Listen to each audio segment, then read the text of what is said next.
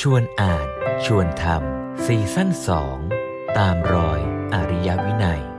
ที่เราเรียกว่าพัฒนาเนี่ยจริง ๆ แล้วอะมันคือพัฒนาอะไรกันแน่อืมอ่าที่เราเรียกว่าประเทศกำลังพัฒนาประเทศพัฒนาแล้ว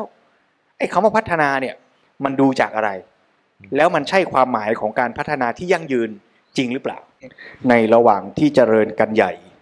ในทางที่จะก้าวไปสู่ความเป็นประเทศอุตสาหกรรมนั้น นอกจากจะมีผลในด้านบวกทำให้เกิดความเจริญทางวัตถุอะไรต่างๆ ขึ้นมากมายแล้ว ก็ปรากฏว่า มีผลในด้านลบเกิดขึ้นด้วย เพราะฉะนั้นแปลว่าเราช่วงนั้นเนี่ยเพราะต้องการที่เราจะให้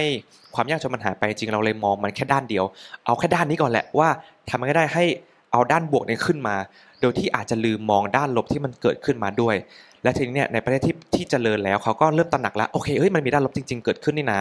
เราถึงจะเพิ่งมาเห็นว่างั้นเราต้องเปลี่ยนละอาจจะเป็นแนวทางผิดพลาด แล้วก็หันมาพัฒนาโดยที่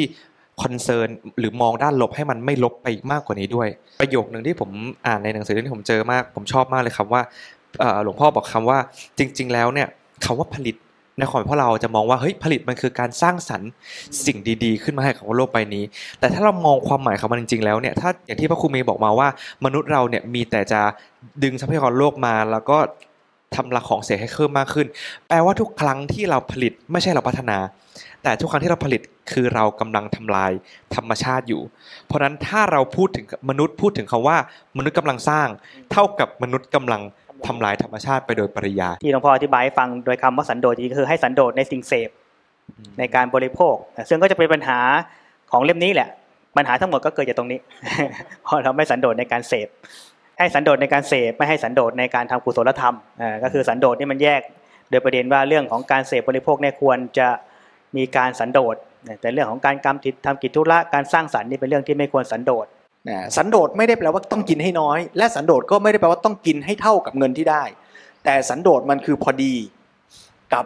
สภาวะจริง ๆ ของตัวชีวิตที่ต้องการ แล้วเราก็มีความยินดีพอใจ กับการเป็นอยู่เพื่อคุณภาพชีวิตที่ดีนั้นด้วย แล้วเดี๋ยวมันจะขยายต่อว่าไอ้คำว่าคุณภาพชีวิตเนี่ยมันก็ไม่ได้หมายถึงแค่คุณภาพชีวิตของเราด้วยนะ แต่มันยังมองไปถึงว่าไอ้การกินของเราเนี่ย มันส่งผลต่อคุณภาพชีวิตของผู้คนในสังคม ต่อสิ่งแวดล้อม ต่อสัตว์ป่าต่อระบบสังคมอย่างไรด้วย หลวงพ่อเลยสรุปไว้เลยว่า จริง ๆ แล้วการประนีประนอมนั้นแหละจึงจะเกิดขึ้นไม่ได้เลยเพราะสุดท้ายแล้วเนี่ยความต้องการของเราเนี่ยก็ยังเกิดขึ้นอยู่ แต่ให้เราไปจัดการที่ความรู้ความเข้าใจมากกว่าการที่เราจะมาจำยอม ให้เราต้องทำสิ่งดีๆต้องรักโลกต้องยั่งยืนนะแต่ให้เรากลับไปเข้าใจจริง ๆ ว่า การที่เราต้องทำแบบนั้นเนี่ยมันเกิดจากอะไร และถ้าเราลดโลภะตรงนั้นได้ เราจะไม่ต้องเกิดการประนีประนอมหรือการจำยอมเกิดขึ้นอีก แต่มันจะเป็นการทำให้เราสร้างความยั่งยืนจากตัวตนของเราจริง ๆ ได้เกิดขึ้น อันนั้นก็จะเป็นการพัฒนาที่ยั่งยืน ข้อแรกเนี่ยถ้าความสุขเกิดขึ้นจากการเสพคนยิ่งสุข ธรรมชาติก็ยิ่งสลายพังทลาย แต่ถ้าเป็นถ้าคนสามารถพัฒนาความสุข คนยิ่งสุข ธรรมชาติก็ยิ่งอยู่ได้อ่าก็เป็นการตอบสนองว่า สุดท้ายแล้วคนต้องมีความสามารถในการพัฒนาความสุข ไม่ใช่ความสามารถในการหาความสุข